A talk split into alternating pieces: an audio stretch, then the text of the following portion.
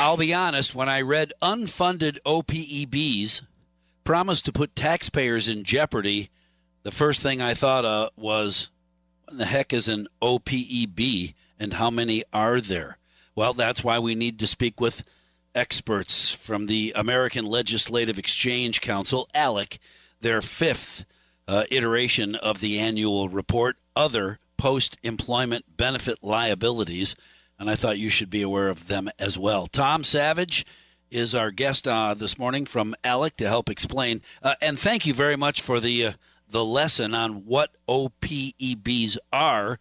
Uh, in essence, they are anything and everything uh, that an employee uh, an employee would get after they retired that doesn't count as part of their part of their retirement fund. Is that correct? Yep, that's correct. And thanks for having me on, Mike. I'd like to add, I like to use this little analogy. Um, OPEB, OPEB benefits, and pensions are like two wheels on the same bicycle. A retiree needs both wheels working in order to uh, in order to pedal through and get them through retirement. So, like you said, it's OPEB benefits, OPEB benefits are all of those benefits that don't count as a pension. So, retiree health insurance, life insurance, Medicare supplement plans, prescription drug plans, and uh, and and other benefits. I'm I'm curious.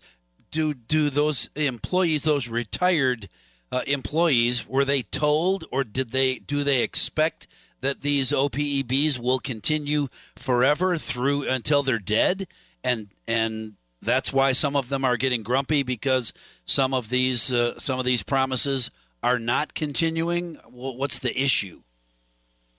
Well, sure. That's you know that's considered part of the part of your contract. You know, you're entitled. You you get vested in the same way you get vested for a pension, um, and you know you're promised these benefits through retirement. Um, although it's and this is where it gets it gets a bit tricky. The legal protections available for these benefits are not as clear or strongly protected as, say, a public pension.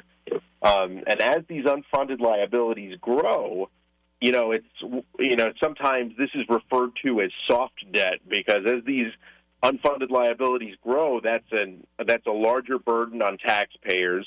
But of course, taxpayers don't get a bill in the mail that says, okay, you owe this much money to the public OPEB fund. Um, you know, what ends up happening is that, you know, it's these unfunded liabilities take up more and more of the state budget and it crowds out funding for other essential services. Is it unfair for employers to tell their employees that this group of benefits right here will continue for life, whether you work here or not? Is that fair to even say it? Well, you know, it's if they're going to make that promise, they have to be they have to be ready to make good on that promise. They can't say that and then pull the rug out from under under people, and they have to properly uh, budget for it. Unfortunately, you know, as we've as we've looked at across the country, funding ratios, which is your assets divided by liabilities, are dangerously low. Yeah. You know, keep in mind, you know, general accounting principles recommend that there's 100% funding, assets match liabilities. Uh, we took a weighted average of the funding ratios, and they're only around 11%, and that is critically low. You know what? It, if if the state government is going to make these promises, they have to be ready to make good on those promises. And you know, we offer, you know, we say we we want to educate that, you know, it's first and foremost you have to keep the promises you've already made, but then when you make the reforms necessary, which which I'll be happy to talk about in a little bit, by making reforms you apply them to new hires, so you allow you know, you allow people to adjust their plans for their career, for their life. And, you know, as we talk, I'll talk about a little bit more uh, those reforms will really be helpful for younger employees who are in a more dynamic workforce.